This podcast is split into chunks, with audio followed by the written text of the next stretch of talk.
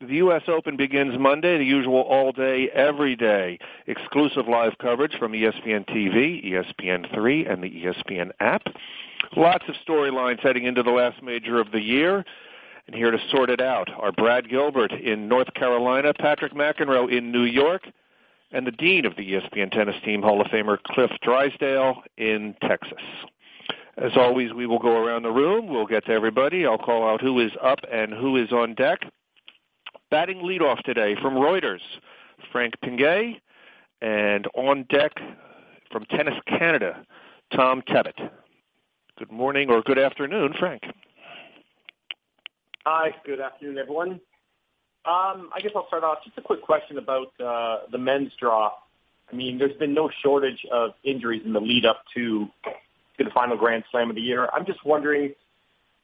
I mean, is it how do tennis players, uh, you know, is it because it's so late in the schedule? Is it the grind of this schedule? Does something need to be done about the tennis schedule? How do we account for all these injuries? Why are they happening?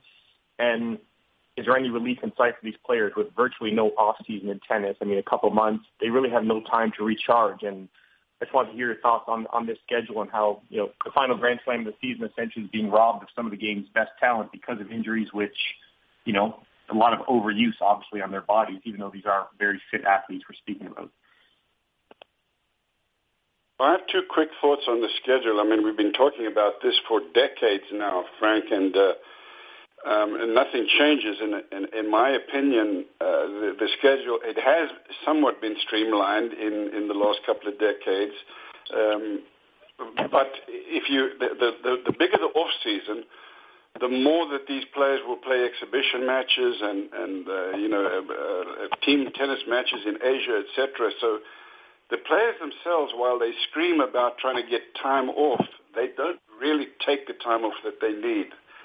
Um, that's number one. Number two, um, the hard courts, I think, are a huge issue. We're playing best of five sets now. Uh, the U.S. Open, we play them on hard courts.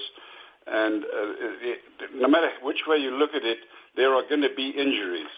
Um, so there are more injuries now. I think that's just a cyclical thing because the players do uh, they do take care of their health differently and more professionally now than they used to, for sure but they're also subjecting themselves to much more serious uh, uh, uh, tensions and pressures to the body than, than in the past.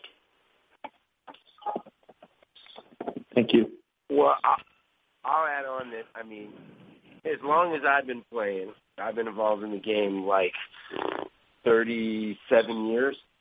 There's always been injuries.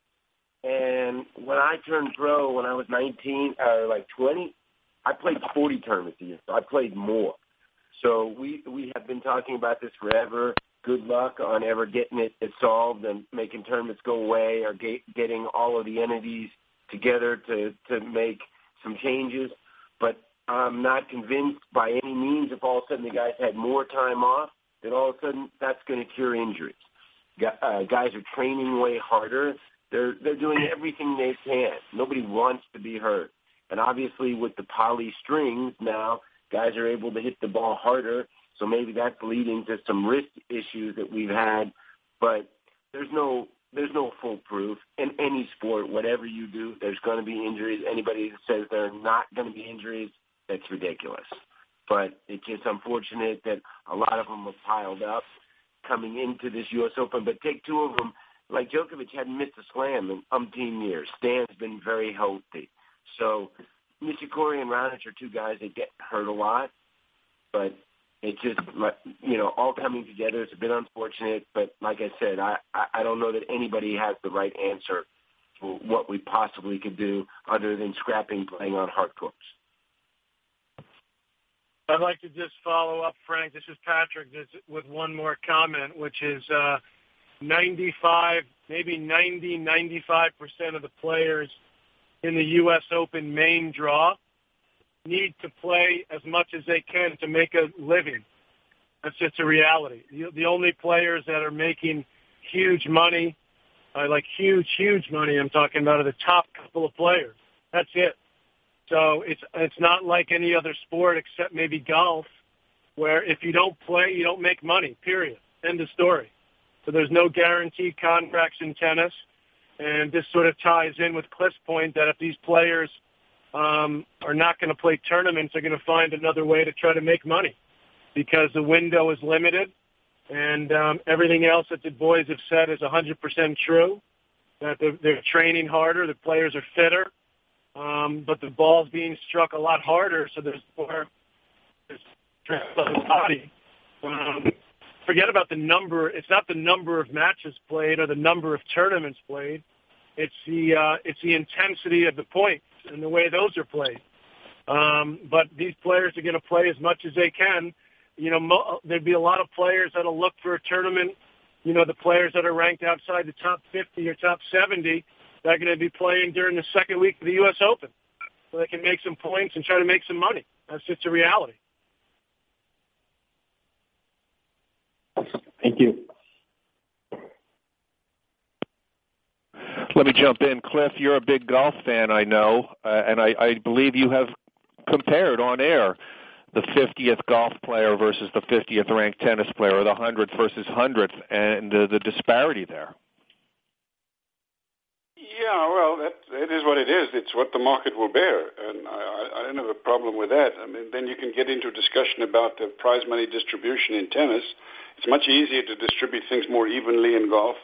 There is also more golf, uh, more money in golf. Um, period. Um, just one addendum to that is that um, in women's sports, women's tennis is far greater than than golf prize money. In fact, it's far greater than any other sporting endeavor. Uh, you, you can't say exactly any endeavor, but any, definitely far greater in tennis than, than any other sporting endeavor for women. So uh, that's.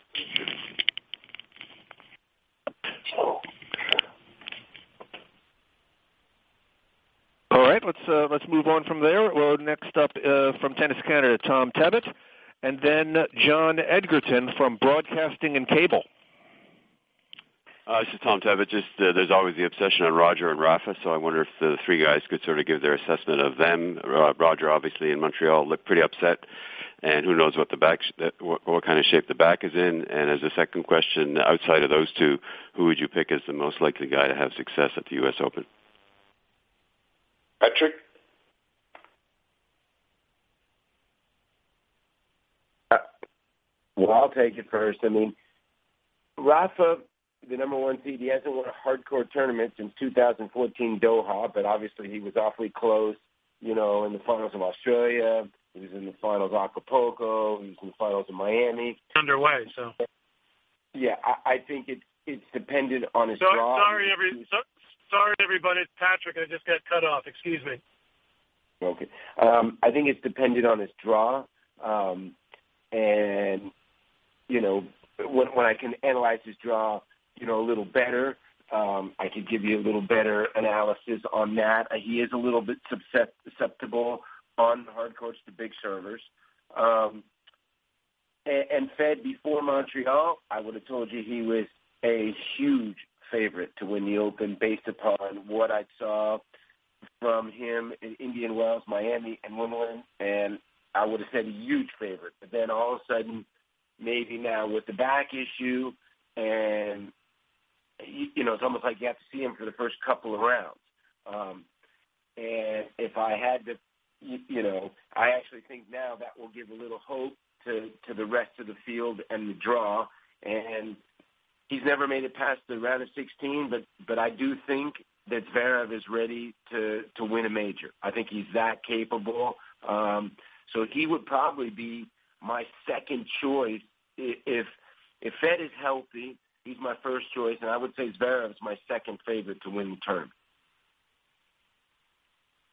So um, the Nadal, I mean, it's well documented. The Nadal story now number one. Tom, obviously, um, a remarkable, amazing comeback for him with the injuries that he suffered. Um, the uh, the part that always aggravates me is how quickly we write people off. So we write Federer off last year because he's out for six months.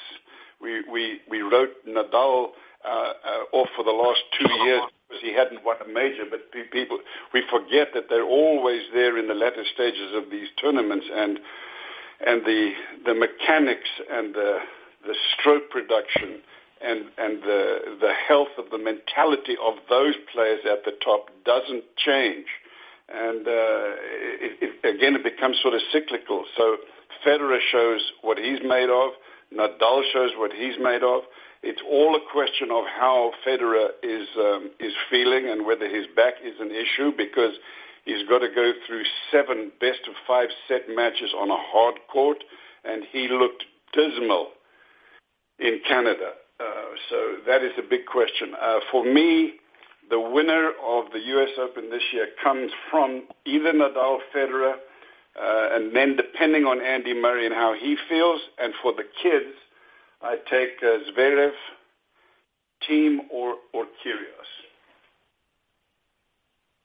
I think they're the most likely candidates.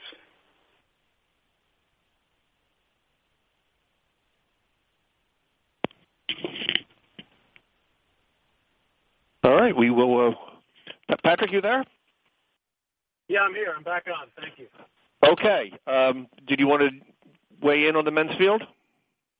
Uh, sounds like that was uh, pretty well done. If anyone has a follow up, I'll I'll be happy to answer. Yeah. All right. All right. Very good. Uh, next up, John Eggerton from Broadcasting and Cable, and then Richard Pagliaro of Tennis Now. And pardon me, but John has stepped away. I'll open Richard's. Oh my. Okay. Very good. Thank you.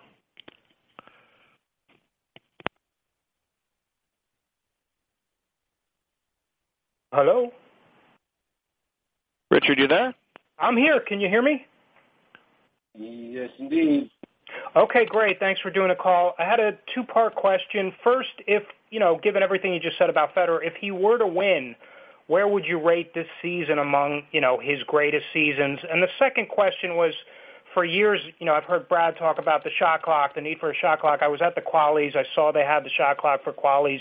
Of these innovations they're testing during qualies, which ones do you think will eventually become part of the main draw U.S. Open, and which ones do you think should or should not become, you know, become uh, standard for the U.S. Open? Well, Richard, this is Patrick. Uh, Go I'll. I'll, I'll go first since I was out. Uh, I, I think they're all great innovations, and I think uh, credit to the USTA for being the first to you know take a legitimate shot at it and do it because we in the broadcast business have been have been begging for for this kind of stuff for a couple of years now. So I think it would it would help tennis. I love the shot clock. Um, obviously, it's got to be used you know smartly by the chair umpire. Um, the the time that players take warming up and, and you know set breaks drives me crazy, and I, I don't see that happening in any other sports. I'd certainly like to see that happening. Um, I'm not a hundred percent sold yet on the uh, on the coaching part. I sort of go back and forth on that. There's things about it I like. There's things about it I don't like. In that uh, you know tennis is unique in that way, but I think it does bring a lot to the table and having the coaches, you know, mic'd on the women's tour is, is, is great for television, et cetera. So I, I'd like to still see see how that goes. But as far as all the all the stuff that's been put into place about uh, the timing of the match, I think all of that should stay, and I think everybody should do it. Uh, and I, let me just ch- chime in, Patrick, and say that I agree 110% with what you said. School's still out on on how you do the coaching. I think it's really important for us in the television business to be able to be a part of the coaching process, whatever it ends up being. This is just experimental, and again, uh, bless the USTA for for starting this process because I think it is just a start um, and and to get things moving, to get things a little snappier, while people are sitting there with the, the remote in their hands, ready to change the channel. Much less likely to happen when there's constant action on the tennis court. So it is a huge step by the USTA in the right direction, and I would be very surprised if the Australians don't at least follow and maybe take a, step beyond what the USTA have done. I'll add on. I think it's really exciting that we're finally trying some stuff. I mean, eh, on the men's side, we we did the trial '98, '99, but the shot clock, coaching. I'm for you know, listen, trying anything. You know, I'm still crazy about that they allow you to like after you throw the ball toss up to ever, you know, have more than one mulligan. But that's you know, but I am for all of the innovation. I think it's exciting. It's about time that we do it, and I hope it sticks or at least starts, you know, implementing in all challengers and futures next year, and soon it gets to the tour level. And your second part to Fed, if Fed were to win the Open, if he's not like the athlete of the year on every kind of major publication, it'll be the greatest injustice that I've probably ever seen for tennis. It'll be his greatest year, um, without a doubt. And you know, he's pushing the limits to what a 36 year old we've ever seen in tennis. So um, it's just been a pleasure to watch. As a as a quick follow, where where would you all pick uh, the the American most likely to go deepest in the draw? Um, that's a great question, Richard. I, I agree, by the way, with Brad on Federer. Um, the o- the only thing you could say that's a, a negative in any way is that he didn't play on clay. So, but it's certainly at his age to do what he's done, if he were to win three majors, um, is is off the charts. Uh, uh, the, for the American men, you know, I might give Querrey the, the look right now. I mean, he had a great Wimbledon. He's seems to be, you know, healthy. Sock, I think, is somewhat questionable where he is physically. You know, he had the injury going into Wimbledon, and I don't, I don't think he's in tip-top shape. Isner, you know, we sort of know, you know, if he can get hot and get a decent draw, um, and not play long matches, he certainly could be around in the second week. And I'm hoping that from one of the young guys, we see something um, that would give us hope that that they could be in the in the mix within the next two years in a major. So, what does that mean? You know, to me, that means making a third, fourth round, like a Tiafoe, a Fritz, uh, um, Donaldson, Escobedo. You know, I think those are the guys that have the best chance, and and probably I'd put Tiafoe and Donaldson of the young guys at the top of that list. Well, I'll piggyback on that and say let's just hope for some good draws. Um, how about four in the round of 32, three in the round of 16, and one to make the quarter, something like that. You know, something to give us a little hope because the last few years we haven't had that that good runs in the, on the men's side. Um, so something like that. But you know, it's hard for me to prognosticate without seeing the draw. But like I said, four in the round of 32, three leg type in the round of 16 and one to make the quarters. I'd be happy with that.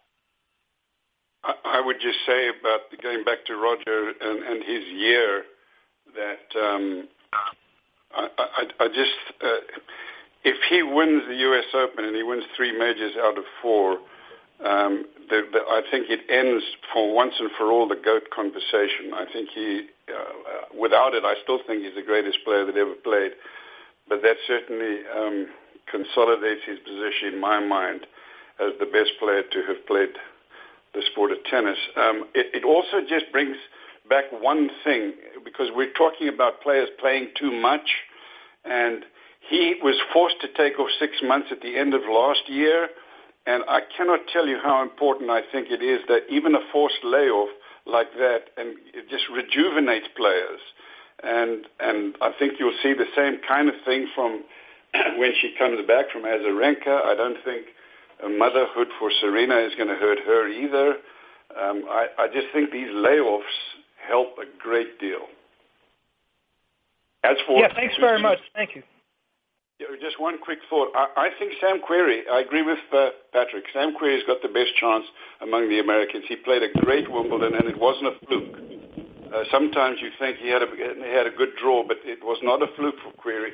And then he wins a hard court tournament in Acapulco. I just think he's got a really good shot at going further than anybody else. And where I don't agree with Patrick is I think one of the young guns is going to go uh, to the last eight this year. One of those that you mentioned, Tiafoe or Donaldson or, or Taylor Fritz. I just I just have that feeling because you don't, you don't have the top. You, you, you just have got a denuded field in some way. So I think it's an opportunity for them. And going back to the shot clock, Patrick, are you playing the invitational tournament? Yes, I am. I will be. And you're going to have a shot clock. Good. I mean, I'm, I'm sure my brother will get upset about it, but that that'll be good. That should be fun. All right, something to watch.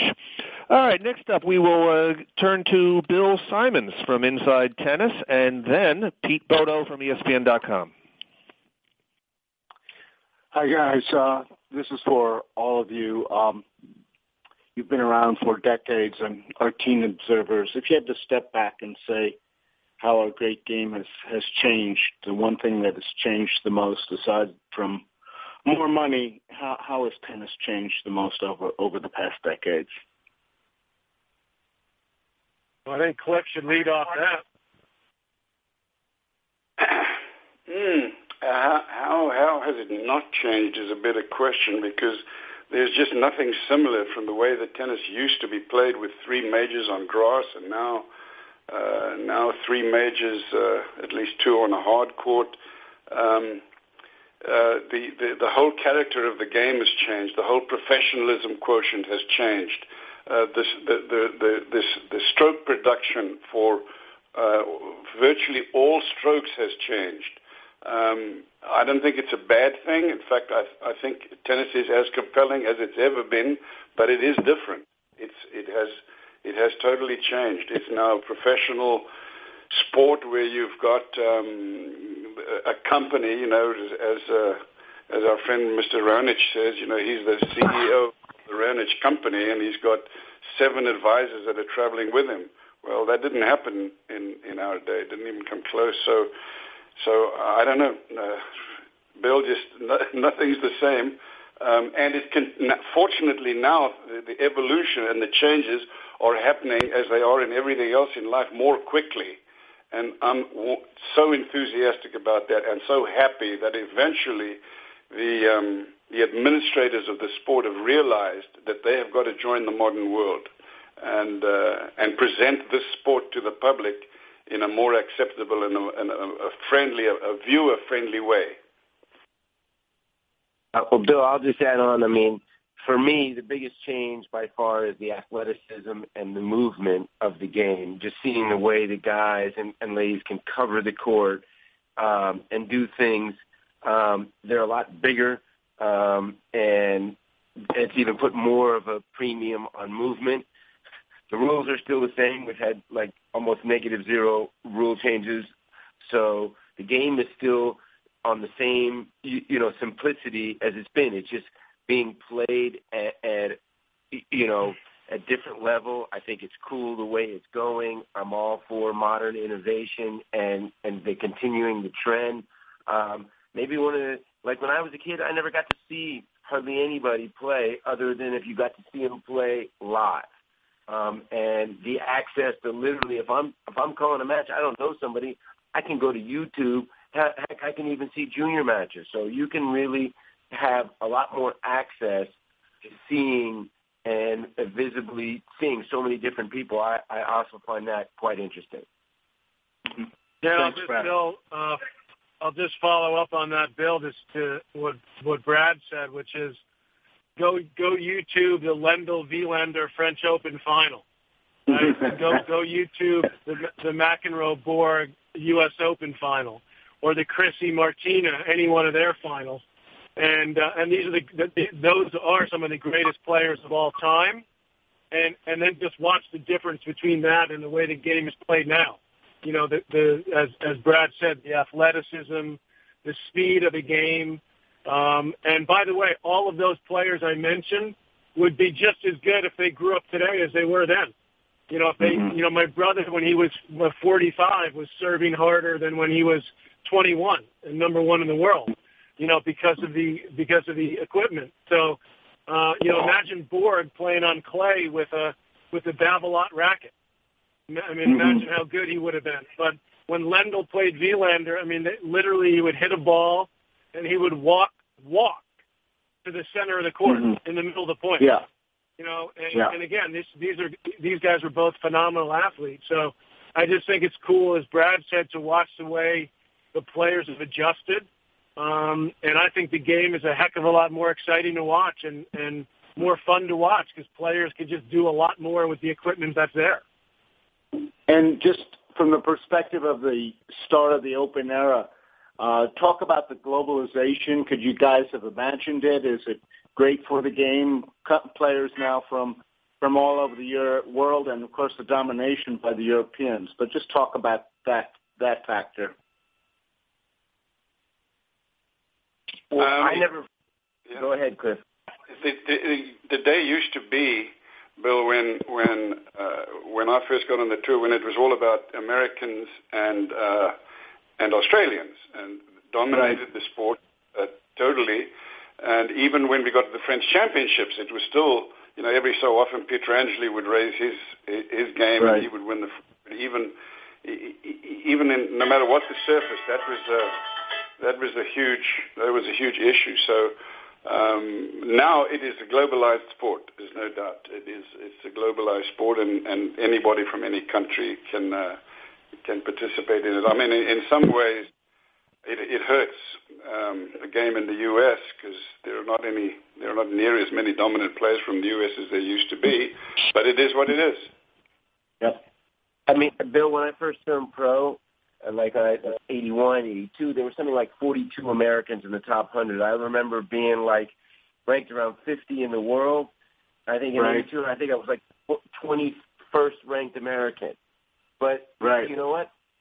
I, we've moved on. The game is so global. I still think that Roger Federer is from Southern California. I can't believe that they put Switzerland by his name, but he looks like he, you know, he was growing up in Pete Sampras' neck of the woods. But the coolest thing is you can be from anywhere and be great. And that's the Mhm. opportunity tennis has. It doesn't mean just because you're from the States or, or anywhere like Australia or, you know, anywhere now it happens to be as Europe that, that you, you tend to be great. But literally you could be from a small country, a big country. Look how much France wants to win. They haven't had a winner in a while. Italy. And Right. they're coming from smaller European countries. But I do think that's the coolest thing that you can be from anywhere and you have the opportunity to be great. Right. Thanks, guys. All right, now off the disabled list, Pete Bodo from ESPN.com, and then Matt Lambert at the Daily Mail. Uh, gentlemen, hi. Um, two part, two two unrelated questions. Number one, and maybe in light of the recent um, opening of a of an investigation of a Dolgopolov main tour match and odd betting patterns, um, how do how does each of you feel about Sharapova having gotten a U.S. Open wild card? when the other tournaments, uh, Grand Slams, did not issue her one? Is is the first question. Second question is uh, on the innovations. Uh, is this is the scoring system sacred, or is that open to uh, change and innovation as well? All right, let me fire. Uh, let me fire away in, absence of, anyone else. Um, Pete. Uh, no, I think the scoring system should be open to discussion for sure. The, question about best of three sets instead of best of five sets at the majors is something I think should be addressed. I would not be opposed to it. I know it's controversial, but we've got to look at everything in the modern world, in the modern context. Do we still do, do people in the modern world want to be spending four and five hours watching two people do anything?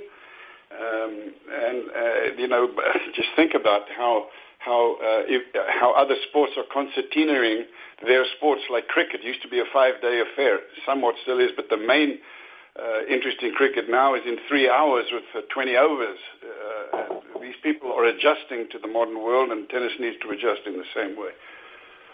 Um, what was the other question uh, again? Sharapova wild card, Sharapova. right decision by the USTA? Okay, I'm uh, the, the the wild card is there, in my opinion, for one reason only, and that is to uh, for uh, the, the the organizers of, of the tournament can choose anybody for the benefit of the tournament. And if Sharapova is, as she clearly is, somebody that people want to see, that's why the wild card is there. I'm not opposed to her getting a wild card. Um, I'll, I'll, I'll, I'll, go ahead, Brad. Go ahead. go ahead, Patrick. Go ahead. I'll go last. Well, Pete. Uh, hello, Pete. Um, I don't. I don't. I agree with Cliff on the wild card. I. By the way, I didn't have a problem with um, the French Open or or Wimbledon not giving her a wild card. Okay, that's up to the tournament's discretion. I I I was in some of those U.S. Open wild card meetings. You know, back when I ran player development for the USTA. So I'm not surprised that they gave her one because uh, they've always made um, an effort to give former champions, you know, that needed some help with the wild card. So uh, as Cliff said, you know, she's going to help with the, tur- the tournament, and I don't have any any problem with them giving her a wild card at all. Um, the first part of your question was, uh, the, yeah, I mean, I think, yeah, I think we should look at it for sure. I mean, you know, I the the the, the, the event that I point to on the men's side um, is the Olympics. You know, when they played the Olympics in Wimbledon, right? Uh, that was an amazing tournament. And who was in the who was in the final four of the tournament? You know, uh, Murray, uh, Djokovic, Federer, and uh, Del Potro. Okay, so the idea that best of five um, is necessarily going to, you know, there's going to be the better player is going to win. You know, that argument, that argument to me is nonsense. It's total nonsense. I mean, obviously some epic matches have been five sets. We know that. But there's also been epic matches if it was just best of three. And look at the Masters events over the last, you know, we were, we were talking last week in Cincinnati, you know, with the, when we didn't have one of the big four, right, in the final, in the finals and we had this crazy list of, you know, whatever it was, 42 consecutive Masters events. Okay, so the best players will win. If you played one super tiebreaker, the best player would win for the most part. So I'm not saying we need to go there, but to Cliff's, to Cliff's point, um, you know, and, and, and, and even at the majors, you know, you, you know why they have best of five at a lot of the, at the majors? You know what they, they won't tell you? It's because they, they need to fill the courts, right? They need to have matches. Well, guess what? Why do we have to start at 11 o'clock or 10 o'clock? Why couldn't we start at uh, 2 o'clock or something and play on, all, you know, with lights like they do at the Open and the Australian Open? You know, the Australian Open made the, has made a big push towards playing more courts at night, which is great for the fans and great for selling this product. So I think this idea that like, you know, best of five, we have to do that is, is, is, is ludicrous. If you, you can even say, let's play best two out of three up until, you know, the round of 16 of the quarter. And then we'll play best of five. Let me just add one thing, Patrick. Uh, you know, we, we all say, geez, think of all the greatest matches of all time have been best of five. Well, have the women never played great matches? Excuse me, they've only ever right. played best of three set matches and they've had great matches. So the idea that it has to be best of five to be great is, in my opinion, as you say, nonsense. Okay, I, I'll go a little different twist. First on the on the Doug Apolloff thing, let's hope that he's not involved because if he is, that's uh, that's a serious and egregious offense. Um, but obviously, we don't know all the facts, and, and and anybody involved in this, you know, it's it's something that could you know really harm the sport, and and the powers that be, you know, have to crack down on that. Sharapova thing, it, it just shows you that you know the slams don't work together. You know, there there are four slams, but there are four entities, and so they can choose what they want to do with their own wild cards. If the Open wants to give you know Maria a wild card, and they feel like it's best for the event. Uh, you know, th- you know that's you know more power to them. You know, they they don't feel you know that like somebody telling them because somebody didn't get a wild card here, that doesn't mean they can't get one here. So a wild card is it you know, the term is discretion. They trade a few, you know, on uh, the men's and women's with the French and Australian reciprocal ones. So absolutely no worries. I'm a little different than these two uh, in the history of the world. I'm adamantly against ever changing best of five because I think it's what sets the the men's game apart, which makes it absolutely great. Um, and so I, I am in no way, shape, or form you know, want to see any change ever to best of five, except for I would be totally cool with all four of the majors going to a tiebreaker in the fifth. And then one way to make the matches shorter, I think I would be totally for, if we did, would be to go to no ad scoring. That means maximum two games can beat is 14 points. And then on a five set match, you couldn't have a five and a half hour match because you have shorter games. Not to mention then you have more drama with three all points. So that would be the only change that I would would like to see. I'd actually like to see no ad scoring like they do in the doubles in some singles, start doing it in challengers and futures to see how that goes so they can study it. But as of now, I'd rather be shot in the kneecap than watch best of three in a major. Well, thank you very much, fellas, all of you. All right, very good. Uh, next up, Matt Lambert at the Daily Mail, and then we'll check for follow-ups. Uh, hi, guys. Thanks for doing this. Um, first of all, uh, what what kind of a how how do you see Murray's uh, chances going into the Open uh, with his kind of how do you see his form and fitness, and do you think he's got a, a, a special opportunity with so many of the top players being out? Um, and secondly, on Murray, do you think at some stage he needs to look at taking uh, an extended break like uh, Federer and Djokovic is doing now?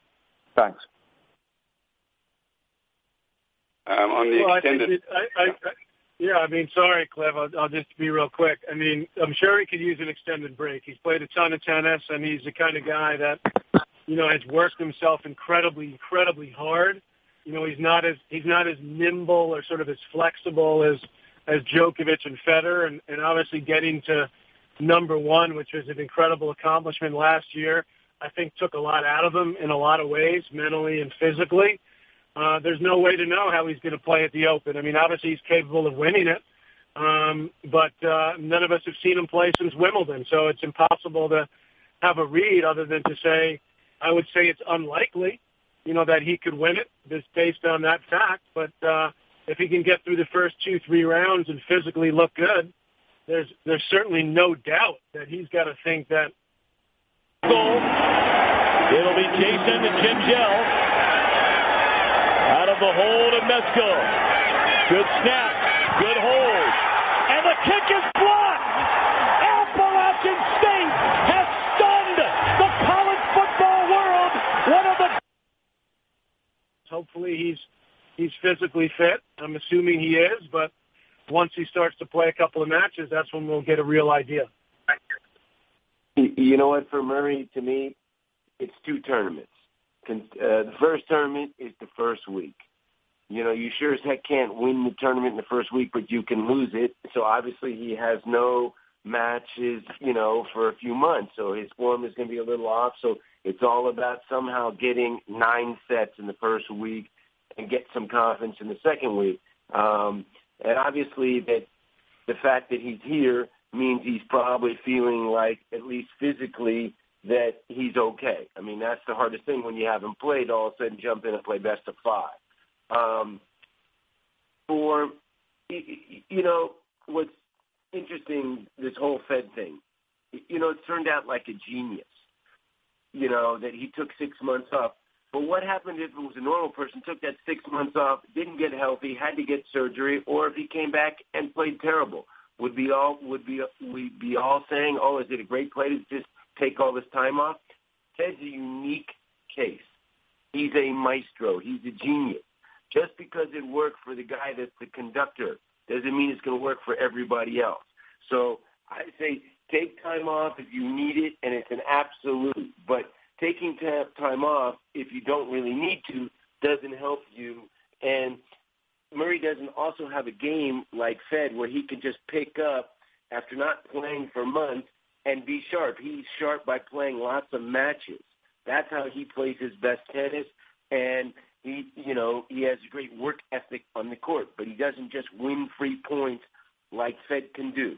So I'm still not convinced that all these guys just, okay, take the rest of the year off because your ranking is going to drop. You're in different positions, but they're all not like Fed. I'm saying that uh, managing your year and how much you play, Matt, is a huge thing. I think that Andy could have probably done a better job. When I look at the amount of work that he and Djokovic and and basically everybody else at the top of the game now, the amount of work that they put in, go back to a question from earlier today, it's staggering what kind of condition that you have to be in. And there is really no way that you can survive a, a 20 plus year career running around the tennis court 11 months a year and not come up with injuries. So if you're suggesting that that Andy should take some time off, well, he has taken some time off now. Remember, he's a family man also. So it, it, to me, it's a balance of managing the events that he plays and how many he plays. I think he plays too much. Thanks, thanks very much. All right. Uh, we'll just try to squeeze in uh, with our remaining time, uh, see if we have any follow-ups. Frank Pingue at Reuters, and then Tom in t- Canada. Frank is good. Thanks, guys. All right. We'll check in with Tom, and then back to Richard. Uh, guys, I just wondered about the, the experiment with coaching in the courtside seats uh, at the U.S. Open qualifying. Um, you know, a guy can coach his player, but he can coach his player out loud in a way that would intimidate a player on the other side. It just seems to me that there's a fair chance of chaos with that idea. Yeah, I agree with that, uh, Tom. As school's out, we have to see how that uh, that works. You know, you're talking about foreign languages now. Uh, you're talking about how loud can the coach be. Um, I'm I'm struggling with that particular, I want the innovation. I'm 110% behind the innovation. That during the match and in between points, um, I, I suffer with that. I, I, I'd have to see how that works, but I think it could be mayhem, and and uh, I worry about that. I'll well, say I this, think uh, uh, let let go ahead, go ahead, Brad. Sorry.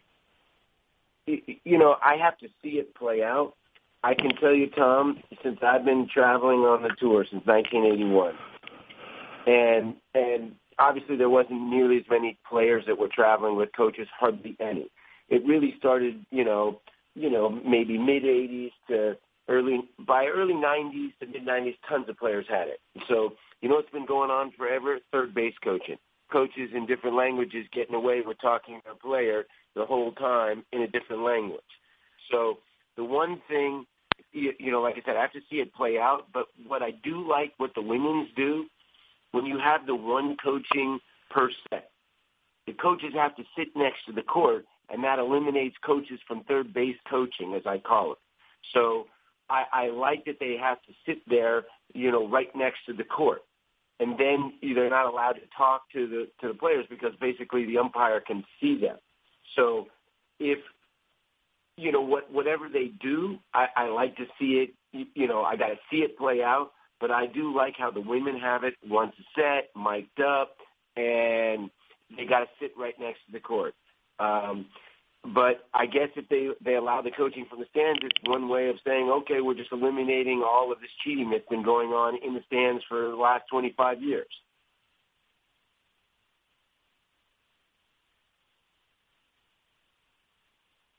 All right. We will uh, touch uh, touch in with uh, Richard uh, Pagliaro if he has a follow up.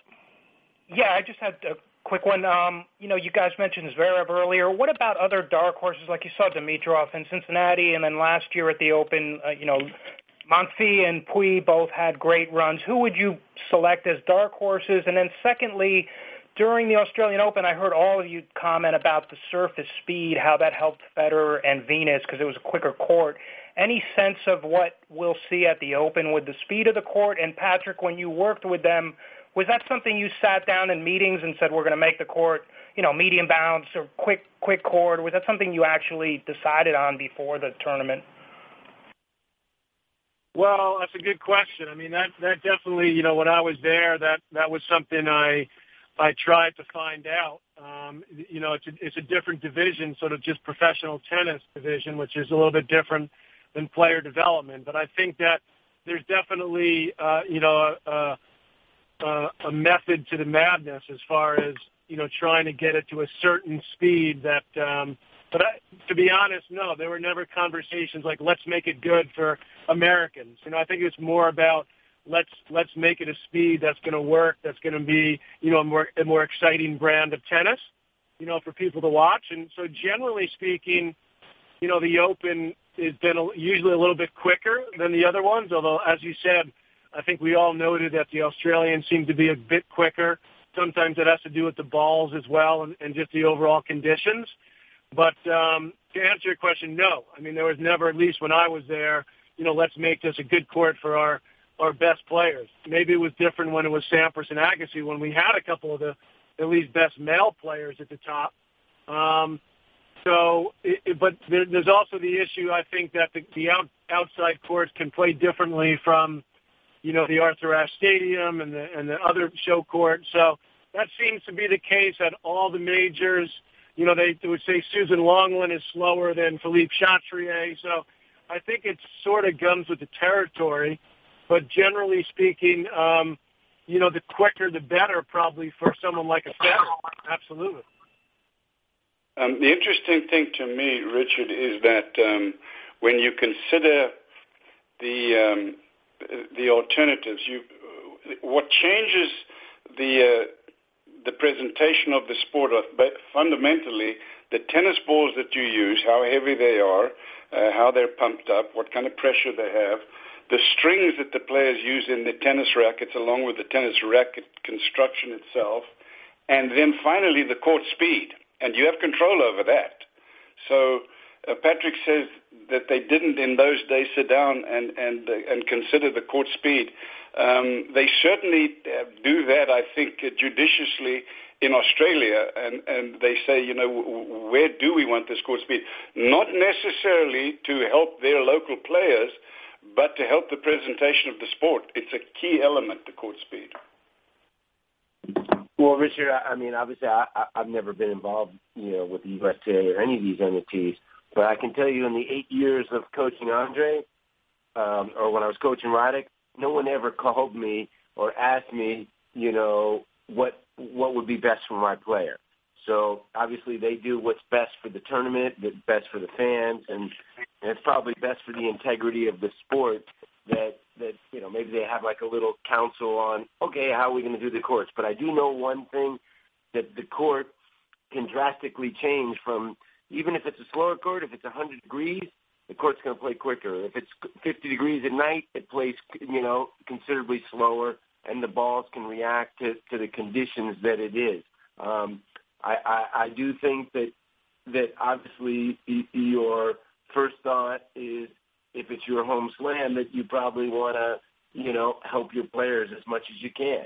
That's that's only a natural feeling that that you would think, oh, geez, we have a bunch of guys that are better on slower courts. We have a bunch of guys that are better on faster courts. But maybe they they, they want the courts, you know, suited better for Roger and Rafa. I don't I don't know these things, but I do think it's kind of fair that everybody rocks up at the same time and like, darn, the courts are slower this year. They're quicker this year. So I, I do like that whole kind of finding out or you know seeing people tweet the first few days how the court's playing. I think that's kind of exciting that we don't know. The biggest variable is definitely in the hands of the administrators because the more sand you put in that final layer of acrylic paint that they put on top of the court, the slower the court. The less sand or no sand at all makes it very quick. So it's a variable that can definitely be managed. Thanks very much. Thank you. All right, and thank you all. Good stuff. Uh, I know folks have to get going, so appreciate the interest. Uh, Cliff, Brad, and Patrick, well, thank you very much for your time. It all starts Monday, all day, every day on the ESPN networks. And uh, till then, have a good day and enjoy tennis. So long, everybody.